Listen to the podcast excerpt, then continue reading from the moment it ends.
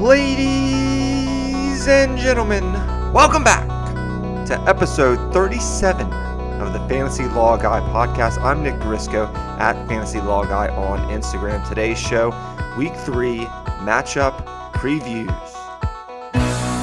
Hakeem dropped the ball! Hakeem dropped the ball! He did what? Playoffs? Don't talk about playoffs. Who the hell is Mel Kiper? They are who we thought they were. And we let them off the hook. Playoffs? I just hope we can win a game. What the hell's going on out here? Cannot play with him. Cannot win with him. Cannot coach with him. Can't do it. Can't wait. You like that?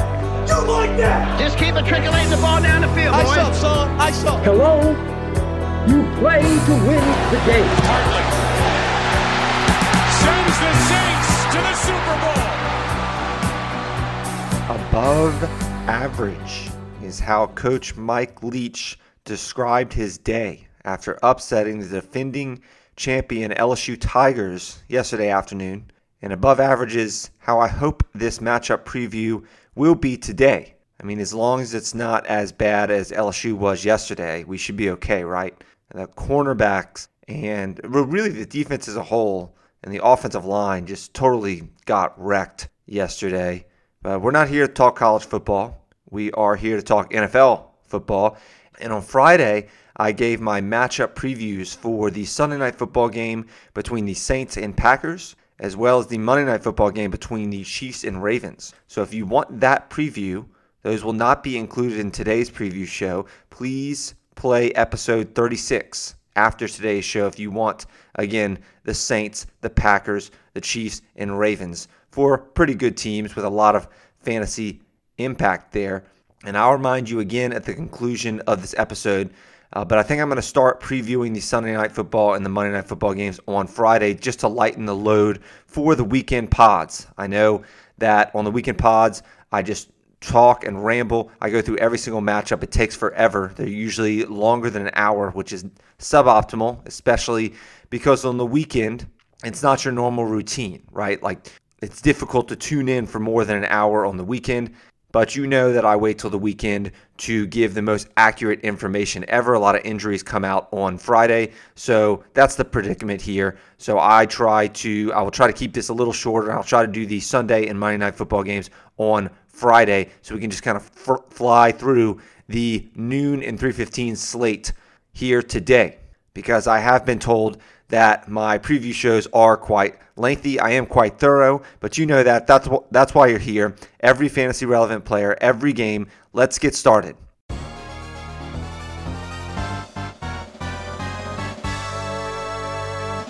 The week three slate is more evened out this week, whereas in weeks one and two, we've had like nine or 10 games at noon and only three or four in the afternoon slate. This week, the breakdown is eight noon games and five afternoon games. And I like that a lot better. And the Saints play Sunday night. So for me personally, I get to focus on fantasy during the day before my team plays at night. So it's a pretty sweet setup for me.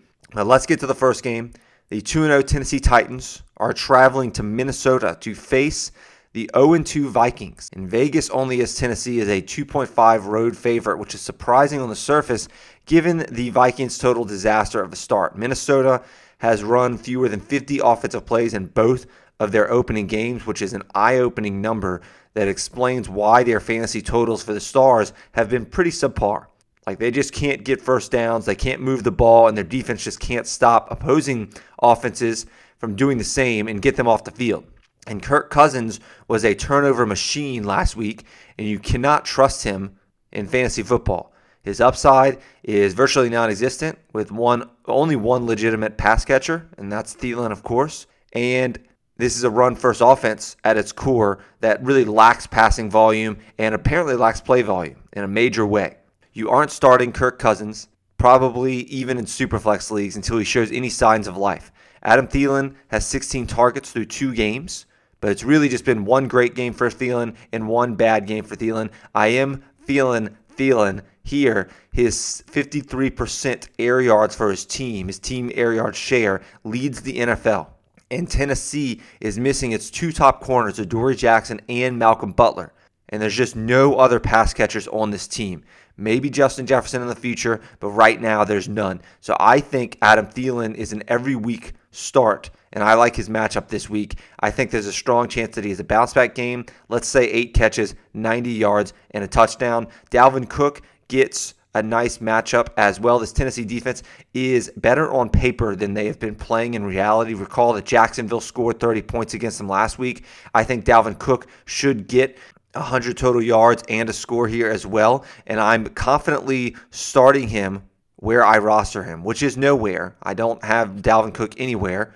He was lower on my draft board, uh, but you may be. And that's why I say that to say what I would do if I did roster Dalvin Cook. And what I would do is definitely start him. I think the Vikings are more competitive than uh, people think in this game. Okay, so on the flip side, uh, we have the Titans.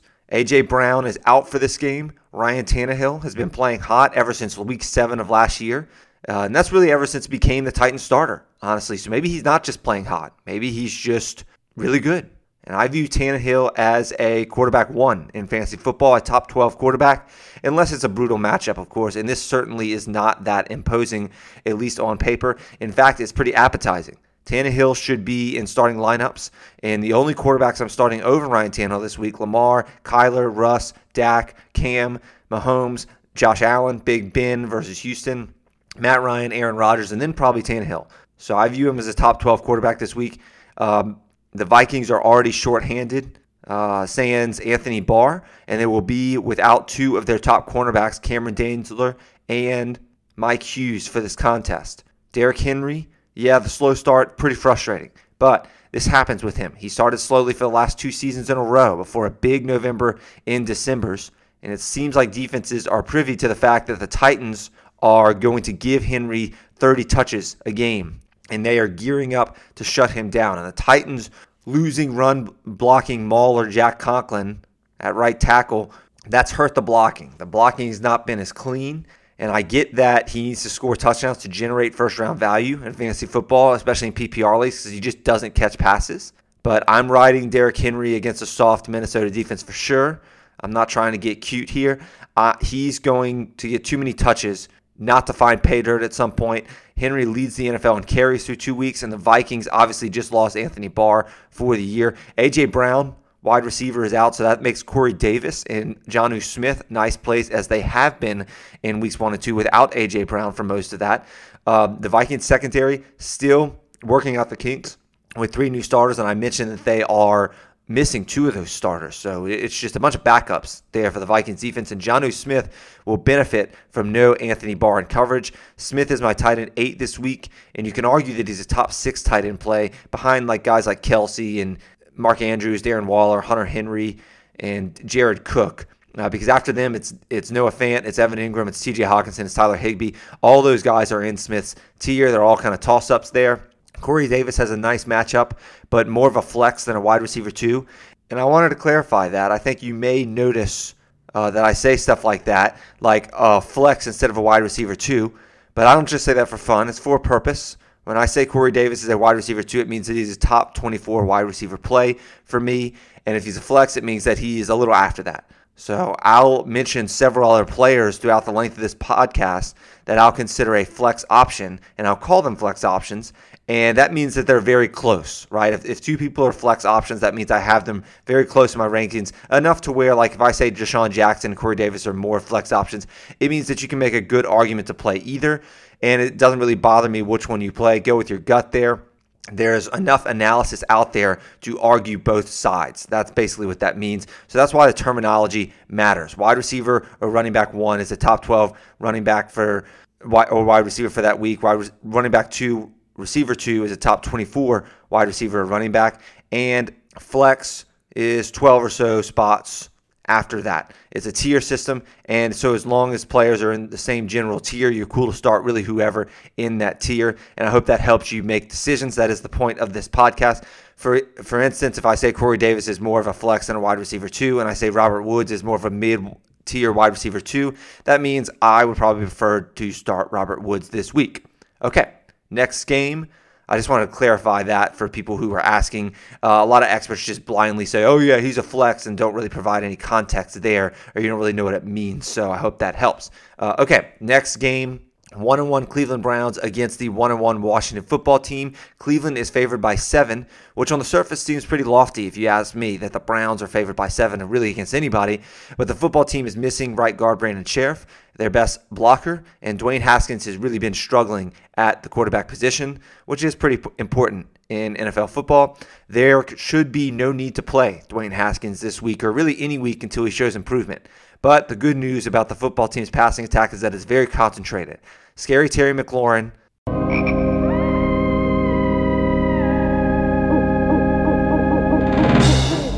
Has 17 targets. He was great last week, and so does Logan Thomas. He was not great last week, but he does also have 17 targets on the season. And the next highest target total on the team is Dontrelle Inman with 10. So we know where the ball is going, and it's just a matter of can Haskins get it there accurately, that is. Uh, so you can fire up Scary Terry. Of course, after his mini explosion last week, he just kind of wrecked Patrick Peterson in that game. And he's a top 12 wide receiver play against the Browns. And almost every week, I would say, for Scary Terry. Cleveland's number two cornerback Greedy Williams has already been ruled out for this game, and he they may be the Browns may be without top cornerback Denzel Ward. He is questionable. I also like Logan Thomas at tight end this week. I mentioned on Friday's pod that he's one of my top sleepers this week. If you need a tight end, Logan Thomas, he's getting the usage. The targets and the air yards are there. The game flow is also favorable because Washington is is usually losing. And again, they're seven point road dogs in this game. He only had 20 something yards on nine targets last week, which is pretty inefficient, but he's a full time player and he's a clear cut number two receiving option on this team. And there's something to say for, or that's something that a lot of tight ends just can't say. And the Browns have given up uh, a good amount of yards to uh, and touchdowns to tight ends so far this season. Antonio Gibson at running back, he took over the lead back duties against Arizona, but this isn't a great spot for him on paper. The Browns have played solid run defense this season, and Cleveland is favored by seven. And the Washington football team doesn't have Brandon Scherff, their best blocker. I'd like Washington to use Gibson more as a receiver, which seemingly he should specialize in as he did in college. He was a hybrid player there, but they've opted to use J.D. McKissic more in the passing game. And I think Gibson is more of a flex consideration rather than a running back two this week. I'm okay with starting him. I don't really love it.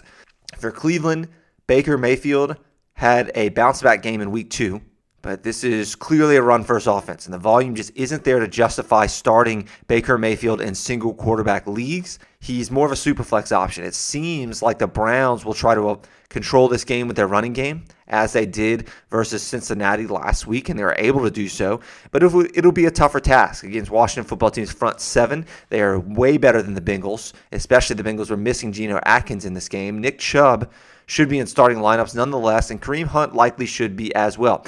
I've seen uh, Kareem Hunt as more of a flex option, or even worse. I advise not starting him in week two, and that was clearly wrong. I've been wrong about Kareem Hunt in both games so far. So apparently, Kareem Hunt more valuable in fantasy football than I would have projected. I don't fully trust him yet because I think that there's a lot of volatility to his game. I don't think he's getting great usage. He's just been really, really efficient, but he also is really, really good, and so is this Browns uh, system and offensive line. So I still see Kareem Hunt as more of a low end running back two this week, and Odell Beckham should be treated as more of a low end wide receiver two uh, as well, considering his lack of usage. He can always pop the lid off the defense uh, for a big play, so he should be in most starting lineups unless you're stacked at receiver. But I'm predicting that Jarvis Landry has his best game to date against the Washington football team. And that's not saying much, seeing as he has not been really a full time player. He's only playing about 77% of the snaps. And he hasn't been 100% healthy coming off that offseason hip surgery. They're kind of just working him back in. His best game to date uh, this season has been in week one, where he had like five catches for like 60 something yards. Not that great. He hasn't scored yet, but because I'm predicting more than that, I'm indirectly advocating he's a PPR flex option in this game, and that feel it just feels to me like more of a Jarvis game than an Odell Beckham game. But to be clear, I would start Beckham over Landry because his ceiling obviously is much, much higher than Landry's. Okay, 2 0 Rams at the 2 0 Buffalo Bills. And this is one of the games of the week, believe it or not. Josh Allen has been sensational this season. This is a, but this is his toughest challenge yet. After shredding the Dolphins and Jets defenses, the Rams have been better than I expected defensively. They held Dak Prescott and Carson Wentz to days that might go down among their worst performances of the entire season when it's all said and done. The Bills have been very pass happy and playing at a fast pace. And along with Josh Allen's rushing floor, it makes him an every week play. Though we cannot expect another 30 point game here because, again, this isn't a cupcake matchup like his first two weeks. Stefon Diggs, an every week wide receiver to play despite his tough matchup with Jalen Ramsey.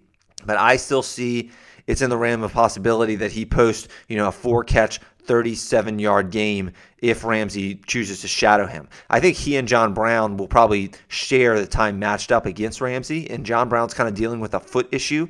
It lowers both of their ceilings. I don't think either is going to have a blow up game. Brown's probably more of a wide receiver three on a week to week basis because of his ceiling, because he can always uh, get beat. I mean, sorry, not get beat deep. He can always beat the defense deep. However, it's just tough to sit Stefon Diggs and or, and John Brown so far in fantasy because of their production so far. Uh, but if there's, I don't know, I, I'm just thinking that both will just be okay play this week's not great. Devin Singletary is a much stronger play than normal because Zach Moss is out for this game.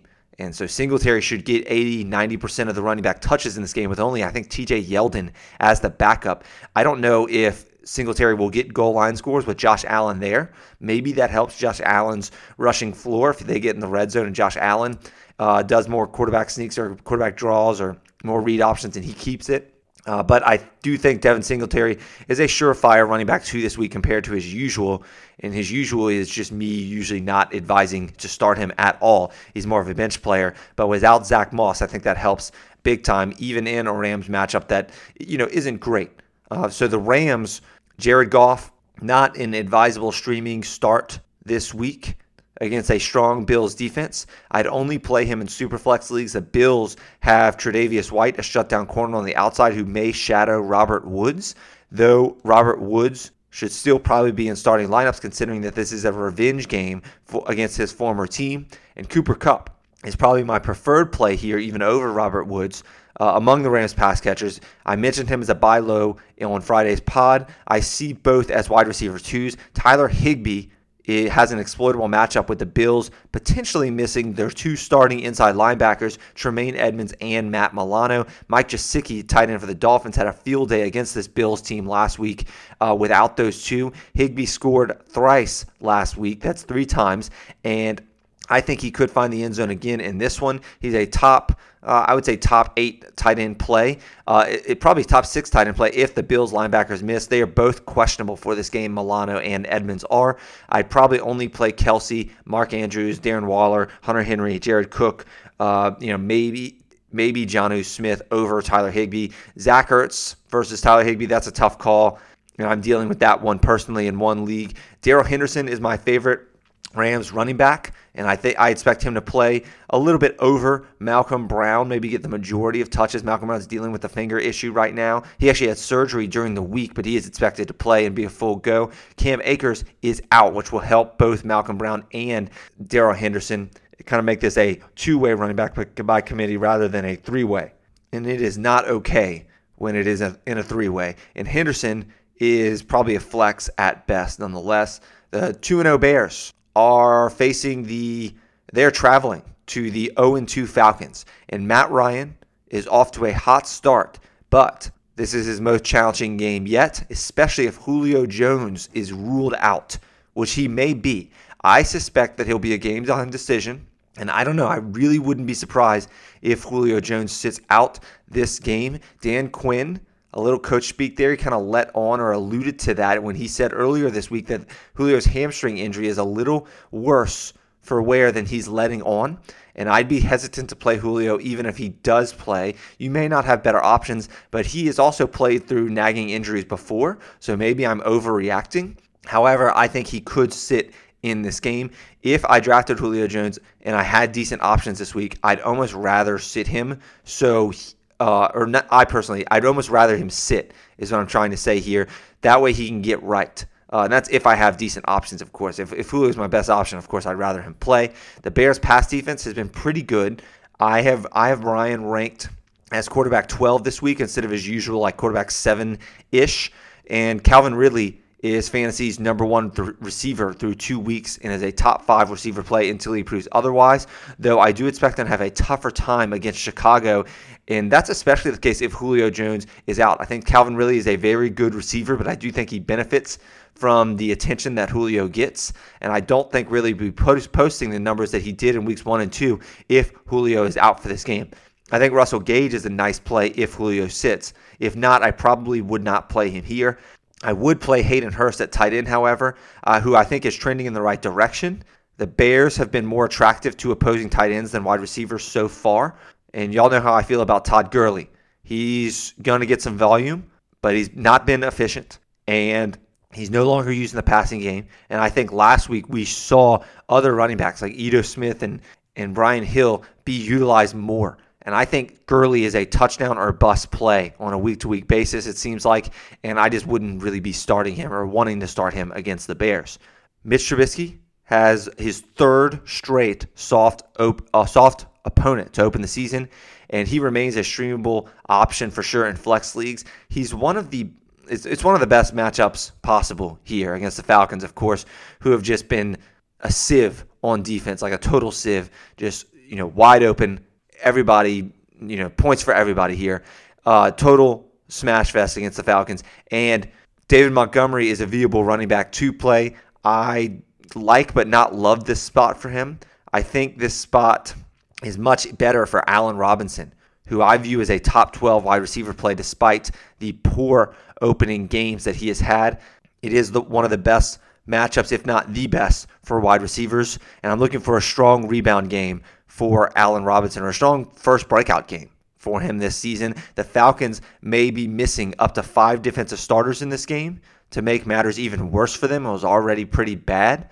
Uh, it may not even matter that they were missing five starters anyway because their defense is that bad. But top cornerback AJ Terrell is out due to a positive COVID test, and their top two pass rushers, Dante Fowler and Takk McKinley, are questionable for this game. And it would just be so tilting if for A Rob owner or A Rob managers if Darnell Mooney, the number two receiver, for the Bears catches like a touchdown or two in this game, or Anthony Miller comes out of nowhere and does the same. But I think Allen Robinson, a great, great play here. Feeling very confident about a good game from him. Okay, moving on to the 0 2 Eagles and the 0 2 Cincinnati Bengals. Battle of two pretty bad teams thus far. Carson Wentz has been one of the worst quarterbacks in the NFL to this point. Uh, but call me crazy. I actually like him for fantasy this week. The Bengals have been kind of a get right matchup so far. We saw it with Baker Mayfield last week. I just think the Eagles and Wentz, um, you know, they're a good program. The Eagles are. I shouldn't say program. I'm thinking about college football here. They're just they're a good team. They're a good organization, and the Eagles are they're well coached. I just think they're going to be highly motivated after the Eagles just got thrashed all week by the harsh media here. And I have Wentz as my quarterback 12 this week, which is probably higher than you'll see in any expert rankings this week. I view him right along lines of like Ryan Tannehill, Matt Stafford against Arizona. I think Miles Sanders is an amazing play this week. He's healthy. He's immediately thrust into a top eight running back play, probably every week, maybe even higher this week. I think he's one of the top plays in all of fantasy football this week, considering that the Bengals are not only just bad, but they're also missing their best defender, Geno Atkins, defensive tackle for this game. I'm hoping that this is a blow up spot for DeSean Jackson as well. The Eagles, they lost Jalen Reagor indefinitely with a knee injury, so I think that will help make DeSean Jackson more of an every week wide receiver to play despite the start. DeSean Jackson, I believe, leads the league in air yards, but they just haven't been connecting so far on that. But he's getting the opportunities for deep targets. And I think that I can expect, or I am expecting about 90 yards and a possible score here, though I have been burned by DeSean Jackson in the first two weeks of the season. Zach Ertz has been pretty underwhelming in a timeshare with Dallas Goedert, and they have both been playing plenty of snaps and receiving plenty of targets. So it's not as if they're canceling each other out because they're both seeing the time, but in reality, Wentz's poor play is kind of affecting both of them. And I like both of them this week, but I don't love either. I'm not giving Ertz any favoritism here over Dallas Goedert. I think they should be ranked right next to each other in rankings, but typically with the experts you're seeing that ranks is, is Ertz is ranked a lot higher than Goedert in given weekends. I think they're the same. I honestly think it's a 50-50 split between both of them. So you never know which one is going to produce that game. It's sad that you drafted Ertz so much higher than Goedert.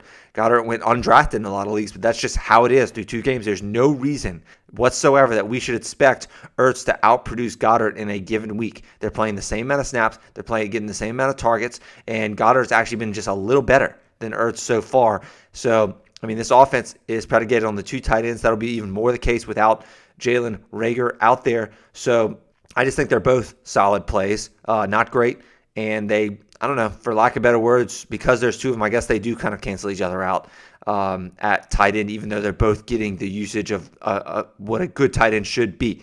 All right, so Joe Burrow showed last week that he should be treated as closer to a quarterback one, a top 12 option on nice matchups, as opposed to purely a backup for fantasy football purposes. I have Joe Burrow as quarterback 14 this week. AJ Green looked washed last week, but I expect a mini rebound. I think six to seven catches for 70 yards and a possible touchdown is the right projection for AJ Green. He leads the NFL in end zone targets with six, and he has a few near misses. So some of them, some of them drops, but AJ Green definitely getting the opportunity, definitely getting the usage. Tyler Boyd in every week wide receiver three. I'd rather play Green than Boyd in this matchup because I like Green's chances of scoring more than Boyd's, and Boyd's target share has not been too promising. Uh, I know he got eight targets last week, but Joe Burrow attempted 61 passes last week. So eight targets, actually not that great. We wanted more out of that game. And Tyler Boyd did drop a touchdown in that game, but the Bengals were just playing and trailing all game. So I don't know if this game is going to be competitive or not. Drew Sample, sleeper tight end this week, who could be a nice PPR bet for five to seven catches and a possible t- short touchdown against an Eagles team. He's more of a short option. He's not going to have any big plays, Sample will, most likely, I should say, unless there's like a busted coverage. But this is an Eagles team that is ill equipped to cover tight ends. Meanwhile, Joe Burrow has shown a liking to tight ends so far this season. CJ Uzomah is out for the season, and we saw Drew Sample. It is it was a limited sample size, pun intended there, but we saw in a limited sample without Uzomah that uh, Burrow is just kind of peppering sample with targets in short in the short area passing game while they were trailing. So yeah, we could see a nice little PPR sleeper day from Drew Sample here. So if you're desperate at tight end, go ahead and plug in Drew Sample, see if he's on the waiver wire. This is not a favorable matchup for Joe Mixon, who looks like he's going to have his third straight poor performance to open up the season. That is not what I was looking for when I ranked him as a top eight running back this season. But the Eagles have been excellent against the run, unfortunately. And hopefully Mixon can find the end zone for once. I think he's a running back two play this week rather than a top 12 option. All right, moving on to the Jets and Colts. This is an obvious smash spot for Jonathan Taylor in a game where the Colts are heavily favored and he, they should control through Taylor outright, like all game. I'd expect at least 20 points from Jonathan Taylor today. He's one of the, he's one of the best starts in fantasy football. We can't comfortably be playing Nyheim Hines after last week. Let's wait and see. I recommended to hold Hines this week in my podcast, but not to start him. Maybe if you're desperate in a PPR league, maybe you could see some catches. I'm a little worried that they're going to use Jordan Wilkins in mop up duty if the game does get out of hand. Philip Rivers, he's an attractive superflex option against this defense. I think T.Y. Hilton is due for a breakout game, as I mentioned earlier this week. If he can hold on to the ball, of course, he's had three crucial drops this year. I'd recommend that he be in starting lineups because he could go for 90 and a touch in this game if the Jets can be somewhat competitive, that'd be better for T.Y. Hilton, but that's a big if, right? And also, if the Jets can be somewhat competitive, again, big if the Rivers can attempt more throw, more than like 20 throws in this game, then maybe Michael Pittman is a sleeper play if here if you're desperate. He's got the matchup. I, I definitely think Pittman should be rostered in 12s now that Parris Campbell is out indefinitely, but I'm not going to be relying on him just yet. And I'm also not going to be really discussing the Jets much in this game. Le'Veon Bell is out. Jamison Crowder is out. Denzel Mims is out. Breshad Perriman is out. That's their three starting receivers and starting running back. They're also missing their center, I believe, in this game. And it's just a total B team of pass catchers for Sam Darnold. It's just a total situation to avoid altogether with Adam Gase. Sam Darnold, the Jets are just terrible. Uh, you can't really trust any of them in fantasy. So moving on, uh, Panthers at Chargers. And I really, really love this spot for Austin Ekeler. I've mentioned a couple smash plays earlier this week who should have, I mean, earlier in this episode who should have monster games. I mentioned Jonathan Taylor. I've mentioned Miles Sanders so far. I've mentioned Derrick Henry, potentially Dalvin Cook, Adam Thielen. I like all of them this week. Well, another one of my favorite plays is Austin Ekeler. I think Ekeler should have a huge day here. And, you know, you can say a little bit of the same for Josh Kelley, but I think there's going to be an Ekeler day here. Kelley is more of an RB2 uh, because of the matchup. Against you, again, you want to start every running back you possibly can against Carolina Panthers. That's the story with their defense here, particularly their run defense. So all Chargers really offensive players are attractive starts. Uh, Justin Herbert for Superflex leagues, Keenan Allen is a wide receiver too, Hunter Henry. There's just so many mouths to feed, especially now with Joshua Kelley taking a lot of the workload at running back. So it's not as fun when projecting ceilings for these Chargers. Uh, guys like Keenan Allen, Austin Ekeler, and Hunter Henry, for example, don't have the upside that they used to with Philip Rivers at quarterback, but they can still all have good but not great games, uh, as we've seen. I think that's the expectation here. Mike Williams, more of a desperation flex, kind of a boomer bust flex every week because he is just a big play threat. And sometimes he has the big slash plays and sometimes he does not. Uh, he was quiet last week, but this is a great matchup here. The hope when you play these pass catchers that the Chargers can't just control the game with their running game and defense. And it's possible that they just kind of run the ball 40 times and get an easy win and only score like two touchdowns with some field goals and just hold the Panthers defensively. Uh, so that is the hope. That I mean, that is not the hope, unless of course you have Austin Ekeler and Josh Kelley. But if you're trying to get some passing work here, you want this game to be somewhat competitive, and you can't really like Teddy Bridgewater much here against what looks like a very strong Chargers defense. Now the Chargers are going to be missing Melvin Ingram for this game, which is huge. But the Los Angeles Chargers, they shut down Burrow in week one, and then they did a number on the best player in the NFL, Patrick Mahomes, last week, holding him down for three quarters of last week before Mahomes had a great fourth quarter. And this is just not an ideal spot for DJ Moore and Robbie Anderson unless you have loaded receivers. Now, they are getting the usage, they are getting the targets, so you're probably starting them either way, but maybe expectations should be tempered a little bit. And one of the reasons that makes them so attractive starts is that they're the Panthers are always really trailing in this game or in these games that they're playing. So they're always going to have favorable game script in the second half of games. They're going to be throwing, is what I mean to say by that. And without Christian McCaffrey, more touches will be put to the passing game, you would think. Mike Davis should be the featured back here.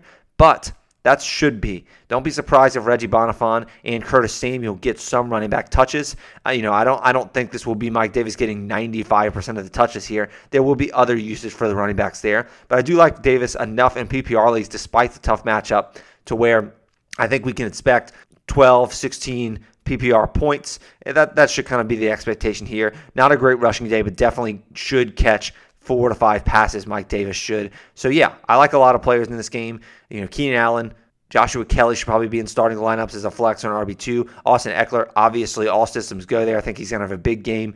And uh, Hunter Henry should definitely be in starting lineups there. The other players I mentioned are more of, um, well, I should say that DJ Moore and Robbie Anderson should probably be in starting lineups. I just don't like their matchups quite as much. The other players I mentioned, uh, like Mike Williams, Mike Davis, are probably just more of flex options there. Okay. So moving on to the Bucs and Broncos game. This probably projects to a pretty relatively low scoring game. I think last week was the turning point for Leonard Fournette and the changing of the guard from Ronald Jones to Leonard Fournette. And it happened even sooner than I expected, right? Like I said all along that that Leonard Fournette, once he was signed by the Bucs, was going to take over the lead back duties by mid-season. Well, it looks like it happened in only the second half of week two. So I feel actually pretty good about playing Leonard Fournette here against a very injured Broncos defense. Broncos defense started out this season well, but then they, you know, they lost Von Miller even before the season, but they just had a bunch of injuries to both the run defense and the secondary. And I'm not touching Ronald Jones with a 10 foot pole this week, and LeSean McCoy should not even be rostered in 12 team leagues, possibly even in 14 team leagues. I just don't see the point. And I feel pretty comfy with Tom Brady here, but I'm not forcing it if I have better options. I think he's a low end quarterback one. I'm certainly forcing it with Mike Evans and Chris Godwin, however. Both should be in starting lineups. The target share here is more concentrated than expected because Brady just isn't targeting tight ends in this Bruce Arians offense that hates the tight end position. And we're not seeing a lot of targets go to running backs either. So Mike Evans, Chris Godwin, good plays this week. Um, that should they should be locked and loaded after you know Evans had the slow week one. Chris Godwin didn't play in week two, so both of them should be ready to go together for the first time, fully healthy in week three. All right, so for the Broncos side, Jeff Driskel will get the start at quarterback for Denver. This is a tough, tough, tough draw for Melvin Gordon, who dominated snaps last week because of Philip Lindsay's absence. He's a volume based running back, too, is what he is. The hope is that he'll catch some passes in a negative game script. Tampa Bay's run defense will likely plug all the gaps. They're very good on run defense. Jerry Jeudy questionable for this game. He's supposed to be a game time decision. I would guess that he probably does play. If he can't go, you want to fire up Noah Fant at tight end. Actually, I think Fant is, you want to fire him up anyway. He's an every week tight end one, regardless of quarterback and matchup. I think he's a top 12 tight end play pretty much every week until he proves otherwise. I get that he doesn't have, I get that Jeff Driskel's quarterback. He doesn't have Drew Lock. I don't really care, especially because Courtland Sutton is out for the season, and Jared Jeudy not 100% healthy, even if he does play. So Fant should see at least eight targets in this game, especially because this is a game where the Bucs are expected to win. So the Broncos may be throwing in the second half. And by the way, Jeff Driskel, not a terrible backup quarterback. Some backup quarterbacks get in there and they're just very timid. They're trying not to make mistakes. Uh, they're very conservative with their passes. No, Jeff Driskel is actually pretty aggressive. So if you want a backup quarterback in fantasy football, I mean, if you had to pick out of a lot of backup quarterbacks to come in and still be able to support pass catchers. Jeff Driskel is one of the guys there, so he's he's not afraid to sling it downfield. He's not afraid to run uh, and make some plays. So yeah, Daryl Fant should be in starting lineups. Jerry Jeudy you know, he's more of a flex option at best, I would say. It's tough to trust him. He's dealing with that uh, rib injury. If he gets a hard hit, he might have to exit for a few plays. I don't know. We don't really know with Jerry Jeudy there. He's more of a stash. I like him going forward, uh, especially with Courtland Sutton out for the year, but I don't know if I'm starting him this week. Rookie speedster KJ Hamler uh, should likely be picked up in 12 team leagues, given the situation that Courtland Sutton is out for the year, but he just can't be trusted yet. The hope is that he blows up, catches a long pass or two, and becomes fantasy relevant. I've picked him up in three or four leagues already and added him to my bench. And I'm oddly excited about him. I think he's a deep sleeper and a desperation flyer in this game if Jeudy, Jerry Jeudy misses as well. I would like him a lot more if the matchup were more appetizing. Uh, Detroit at Arizona. This is a total smash spot for Kenyan Drake and Kyler Murray and DeAndre Hopkins. Kyler Murray, no brainer here, of course. He could be a legit MVP candidate if the Cardinals keep winning. DeAndre Hopkins could finish as fantasy's wide receiver one overall, and Christian Kirk is out for this game. And he's going to be playing a Lions secondary, starting a rookie and missing its number two and three corners who are out for this game. And again, their rookie I mean, their cornerback number one, their best corner is a rookie. So DeAndre Hopkins should have a field day. Uh, and Kenyan Drake, he started slow because of matchup purposes, and he's not getting you know a lot of touchdowns here, but he is getting the volume. And the Lions just hemorrhaged points to Aaron Jones and company last week. Jones was the number one player in fantasy last week thanks to the helpful serving of holes that Detroit allowed him to run through. And Drake has a similar style to Aaron Jones, and he could this could be his first big day of the season. He's one of my favorite fantasy plays this week, and I mentioned him as a buy low target in Friday's episode. One deep sleeper here is Andy Isabella, who should be really taking over the Christian Kirk role. And he may be able to get over the top of this Lions kind of barely there defense. It wouldn't surprise me if he ends up even being more attractive than Christian Kirk and producing more numbers than Kirk has so far in two games, which hasn't been much. For the Lions, I liked Matt Stafford more when it looked like Kenny Golladay was going to be 100% for this game. It looks like Golladay is going to play. However, Golladay himself admitted that he's not 100%. He could be more of a decoy in this game. I'm not comfortable playing players usually on the first week back after missing multi-week, multiple weeks with injuries. Uh, but I understand that if you draft him, you might not have two or three better options. I would lean towards sitting him this week. I know it's a tasty matchup. I know it's tough. We just don't know there. So I, I don't want to risk like a goose egg there. Uh, but I do think his presence overall helps Matt Stafford. So I'm cool with starting Stafford here in a possible shootout or at least in a favorable game script situation for Stafford, who obviously gets his best target back and who will attempt to keep up, have, have to keep up with Kyler Murray, who's they're definitely going to score some points. The Cardinals will. They're one of the best, you know, my favorite teams to be, probably my favorite team to have the most points uh, for a team total all week. So Matt Stafford, borderline quarterback one. Kenny Golladay, I think you start him if no reports come out there and say that he's going to be limited in any capacity. You start him if you don't have really better options. But if you do have great options on your bench and you're comfortable playing those options, like you feel pretty good about those options, then I may lean towards benching Kenny Golladay if you have that luxury.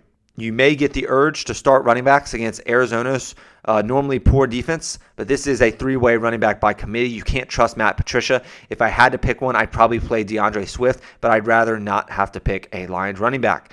Uh, Marvin Jones is an okay. He's an okay flex here, and I like T.J. Hockenson and chances of finishing as a top 12 tight end uh, this week. He burned the Cardinals in Week One last year.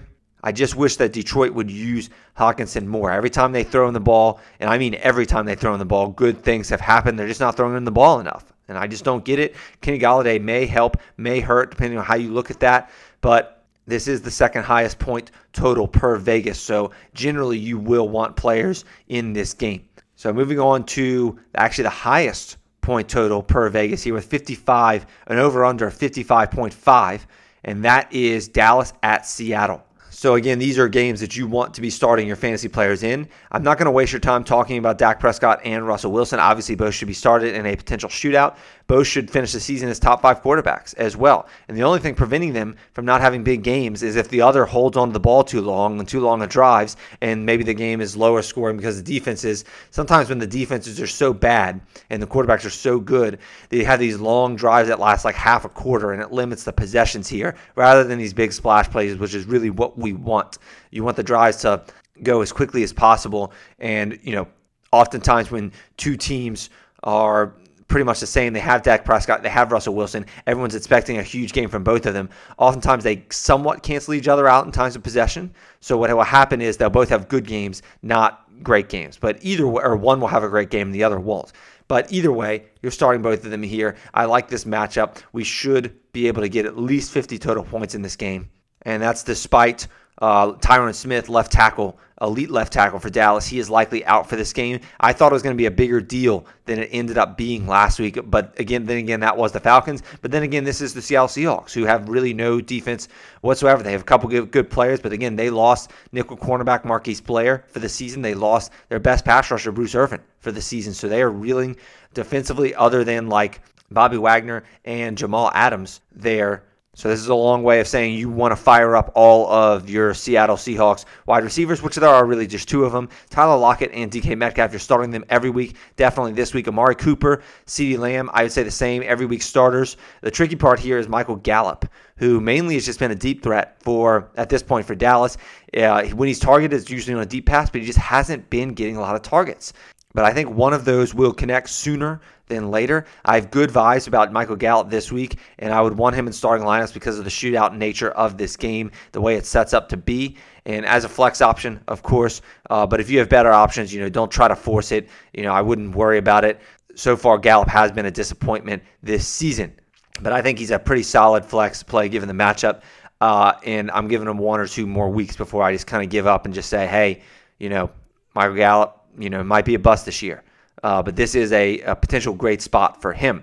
Uh, I'm taking a wait and see approach on Dallas tight end Dalton Schultz. He led Dallas in receiving last week somehow, despite all those good receivers. And that would be pretty annoying if you roster a Dallas receiver like Gallup or even like CeeDee Lamb, where Schultz becomes a thing. And he might. But I would say he's worth rostering and and maybe even playing in 14 teamers, but I'm just stashing at this point, just stashing for now. Obviously, you were starting Ezekiel Elliott, Chris Carson. I realize that Chris Carson has been touchdown dependent, but I'm going to wait until he doesn't score one day before I start worrying about that kind of stuff. This Seattle offense just looks so good thanks to Mr. Unlimited Russell Wilson uh, that Chris Carson's always getting in position to score. So, yeah, the volume's somewhat concerning. And I did have a very strange dream last night that Carlos Hyde had this massive fantasy day, but it was one of those really unrealistic dreams where he had like 690 rushing yards and like seven rushing touchdowns. I don't know if that means I should be starting Chris Carson, or I don't know if it, I mean, sorry, Carlos Hyde, or I don't know if it means Chris Carson's going to go down and Hyde's going to feast today. But uh, I'd rather the dream be pretty much more realistic here. Like maybe Carlos Hyde scored two touchdowns. But uh, no, I'm not going to be using, uh, following up on that and using Carlos Hyde in this dream. I just thought it was interesting and worth noting here. And you can blame me if, if Chris Carson gets hurt in this game uh, because of my dream. Uh, but anyway, I am starting Chris Carson this week if I roster him. Okay, San Francisco 49ers, New York Giants. The 49ers are unquestionably the most banged up team in the NFL. They are missing quarterback Jimmy Garoppolo, obviously starting quarterback there. That's huge. Missing starting running back Raheem Mostert. He's been great. They're missing their best player, tight end George Kittle. They're missing their best wide receiver, Deebo Samuel. They're missing their starting center, Weston Richburg. And they're missing a couple of great defenders, Nick Bosa, their best player on defense, their best cornerback, Richard Sherman. Well,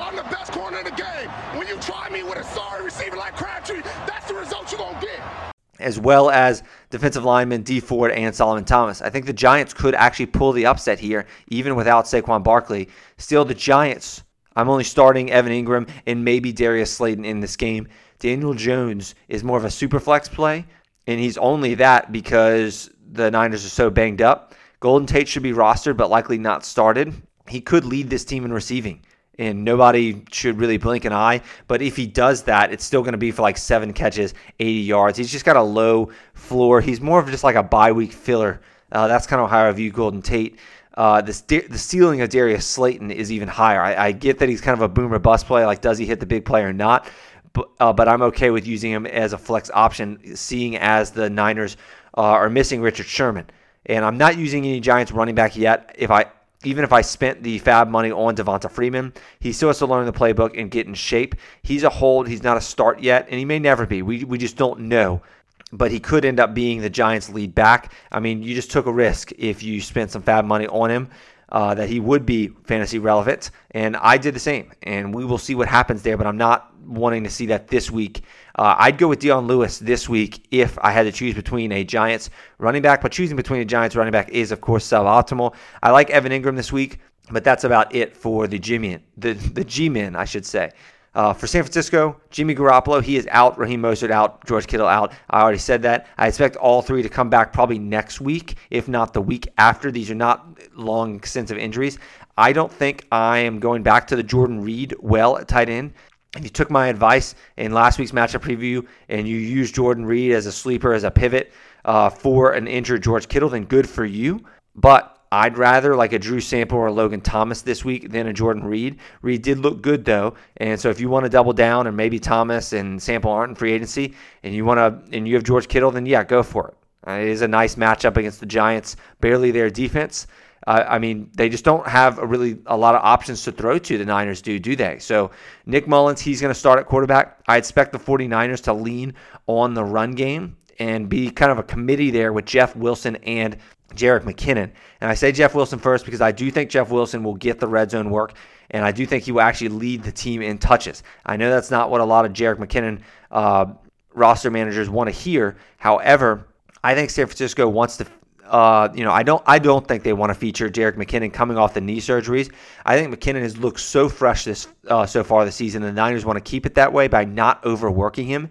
Still, McKinnon is a flex play for sure, especially in PPR formats. But I just wouldn't be surprised if Wilson outscores him this week. So if you're desperate at running back and you see Jeff Wilson in free agency there, I would go ahead and pick them up. And I may even, I don't know, I see them both as pretty equal plays, honestly, in PPR leagues. But in a non PPR league, I may even play Jeff Wilson over uh, Jerick McKinnon. So, um, moving, we got to move on to the Raiders and Patriots. And this feels like a letdown spot for the Raiders. After an emotional primetime victory against the New Orleans Saints and, and traveling on a short week, the Raiders are. And Vegas is also entering the game without starting right tackle Trent Brown and without left guard Richie Incognito, Incognito. And Josh Jacobs and Darren Waller, their two best players on offense, are going into this game questionable with injuries. They both are expected to play, but they're not going to be 100%. So I'm a little bearish on the Raiders fantasy outlooks this week. Not to mention, it's Bill Belichick. It's a tough matchup. Uh, it's probably not going to be a great day for Josh Jacobs. I think he'll have a similar game to last week's 80 to 100 scoreless yards. But don't hear what I'm not saying. I do think he's a must start every week. He's that talented, especially now that he's catching three or four passes a game. It makes him more game script proof, and the Raiders could be down in this game. It's going to be interesting to see if they use, like, they've used Josh Jacobs in the passing game. But I'm really interested to see what happens if the Raiders are trailing like by multiple scores. Like, are they actually going to keep uh, trotting Jacobs out there? Are they going to just divert to Devontae Booker in the passing game? I- I'm not really sure but I hope that the Raiders can keep this game competitive so we can see more Josh Jacobs. This feels like a trap spot for Derek Carr, who I'm not using in fantasy unless it's a Superflex league. I expect the Patriots to watch the film, obviously, on last week.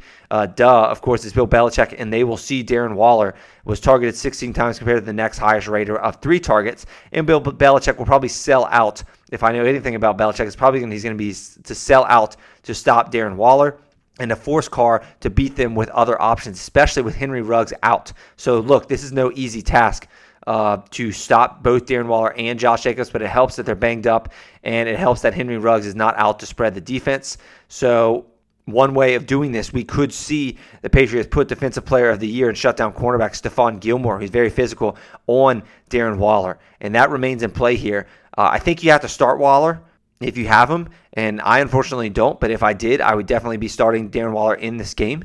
But don't be surprised if there's kind of a letdown game this week. Perhaps the Patriots don't use their top cornerback on Waller, uh, in which case he'd probably lock down Bryan Edwards, making him pretty useless in this game. And Ruggs' absence, uh, you know, he'll make Bryan Edwards the number one receiver, but he's just not yet rostering in 12s. He hasn't really shown anything despite having potential, you know, like in a dynasty format or something like that. Cam Newton is a must start as he was in his prime. Though I recognize that a lot of managers who drafted Cam Newton are presented with, I guess, a good situation to have, but predicaments that they drafted Cam late. So they drafted him as a backup to a guy like Matt Ryan or Josh Allen or Deshaun Watson or Aaron Rodgers.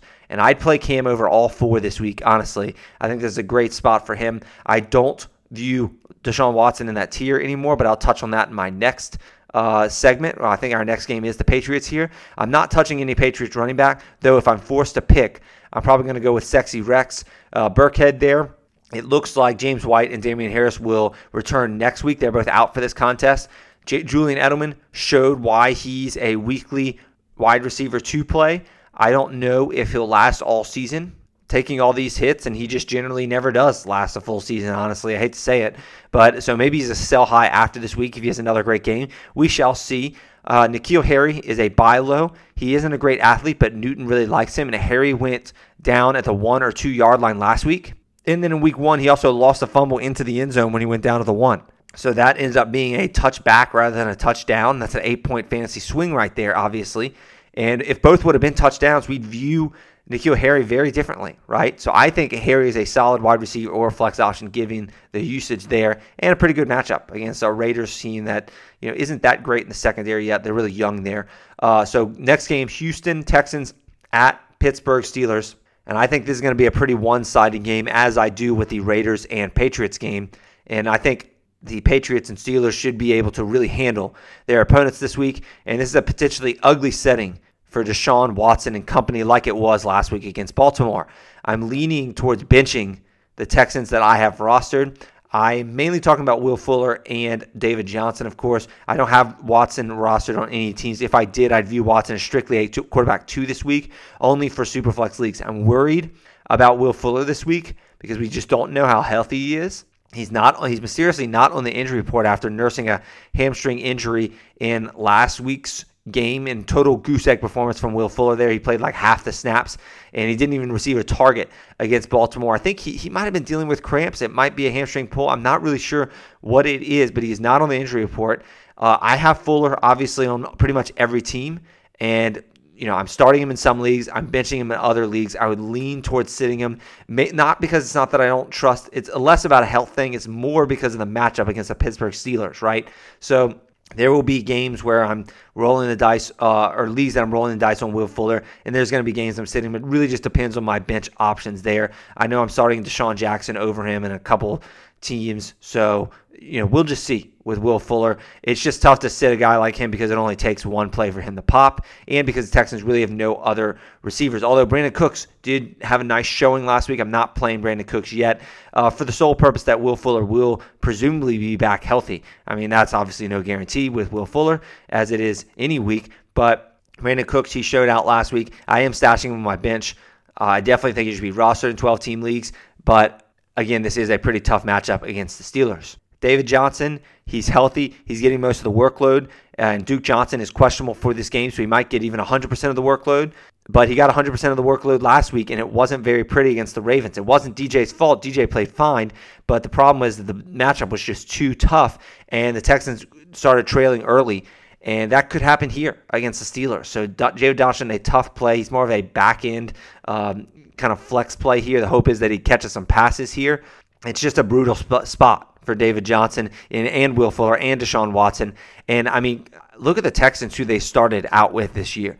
They've had to open the season with the Kansas City Chiefs, the Super Bowl champs, the Baltimore Ravens, and who are favored against the Super Bowl champs this week, and the Pittsburgh Steelers. That's arguably the three best teams in the AFC. Definitely the two best defenses, probably in the entire NFL, in their first three games. It's just a brutal, brutal start, and I promise the schedule opens up uh, after this. So, you know, I still feel good about David Johnson and Will Fuller and season long from that per, or looking forward from that perspective. It's just a it's just a really really tough opening start for them.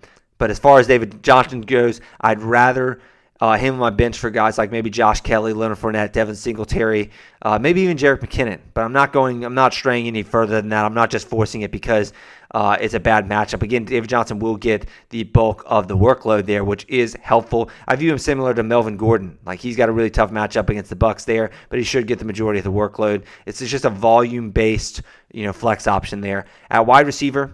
You know, a lot of you probably have Will Fuller on your teams if you follow my draft guide. Uh, the guys I'm starting maybe over Will Fuller, considering DeSean Jackson, T.Y. Hilton, the all three of the Cowboys receivers, Diontae Johnson, of course, uh, maybe Corey Davis. I would say I'm, I'm kind of waiting and seeing with Brandin Cooks. As I mentioned, I'm not starting, I'm not firing him up yet because of the matchup. Okay, for the Steelers, all systems go total green light game for Big Ben, who I have as quarterback nine this week. I think it's a great uh, plum matchup for Big Ben. James Conner, who should be a borderline RB1 as long as he's healthy, like every week. And the Texans defense has been like soft serve ice cream to date. So fire up Conner. And I absolutely you know, I love Juju Smith Schuster this week. I love Diontae Johnson this week. I, I think both of them could have a good game. Uh, I mean, can you tell that I expect the Steelers to score points in this game and win? I mean, yeah. I mean, I'm, I'm fully expecting the Patriots and the Steelers to just kind of walk over their opponents this week. And I'm just hoping, you know, that Will Fuller has a breakout game here. Uh, I am starting him in some spots, but that's what I am most concerned about in this game. Well, obviously James Conner too, but I feel a lot more confidence about James Conner than Will Fuller, of course. Okay, let's get on to the kickers and defenses. All right, my top 12 kickers and defenses of the week. If your defense uh, or kicker is not on this list and you're in a 12 team league, I'm more or less advocating that you cut whoever you have at kicker and defense to play the highest ranked player on this streaming list. Okay, kickers Justin Tucker is my number one kicker this week against the Chiefs. And believe it or not, my number two kicker this week is not Harrison Butt kicker against Baltimore. It is Zane Gonzalez uh, for the Cardinals against Detroit Lions. I think he's a great play this week. Harrison Butt Kicker, don't be cutting him. Uh, he is my number three kicker for the week, but keep him if you have him. Don't go cut butt kicker for Zane Gonzalez, even though I just implied that you should. But you want to keep Harrison butt kicker. He's going to have better matchups uh, than this one as the season progresses. You obviously want to Zane Gonzalez, Justin Tucker, Harrison butt kicker. They are pretty much every week plays here. Rodrigo Blankenship is my number four kicker this week because he's facing the Jets. He had a huge day last week. Chris Boswell is my number five kicker. He's the Pittsburgh kicker there. He is going against up, up against Houston. I just talked about how I feel about that matchup there. He should have positive game script as well, and the um, Steelers should be scoring a lot of points. Robbie Gould against the New York Giants. I get that the Niners are very banged up, but I still, you know, the Niners should be expected to win that game, though I believe that the Giants could pull off the upset. But Robbie Gould, he's been pretty good so far. I think Robbie Gould is a good play this week. Mason Crosby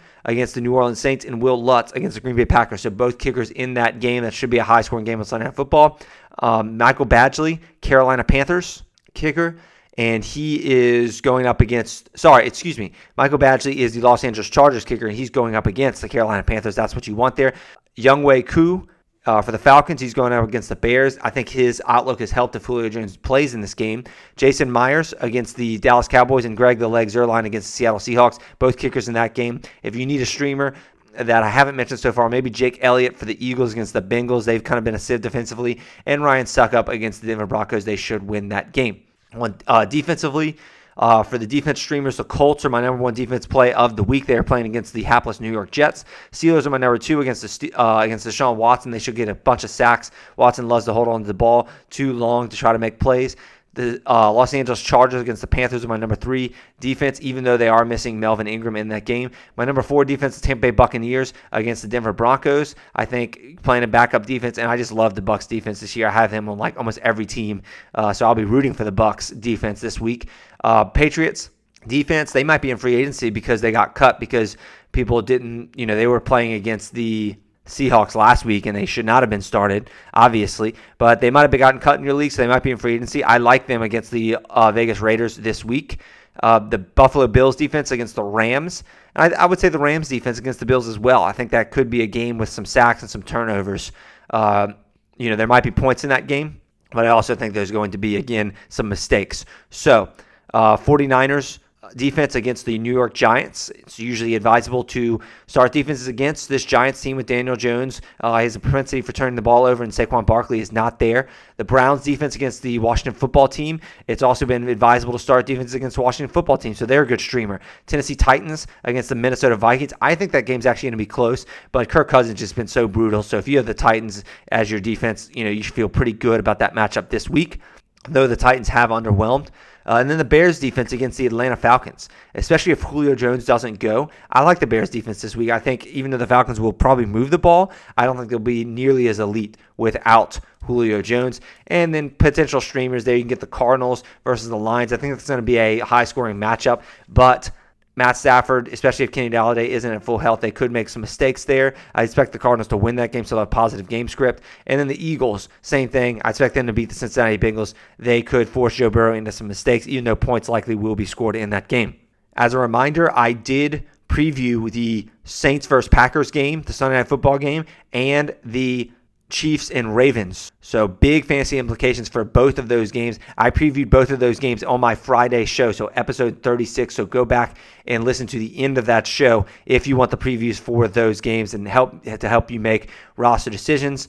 Uh, again, Chiefs, Ravens, Saints, Packers, not in this preview today. If you didn't notice, they are in the preview from yesterday's episode. So check that out if you have not already. All right, that'll conclude today's episode. If you enjoyed listening to today's show, please do me a solid, hit the subscribe button, and give a positive rating or review. I really would appreciate that. Good luck in week three, everyone. Thank you so much for listening. See ya.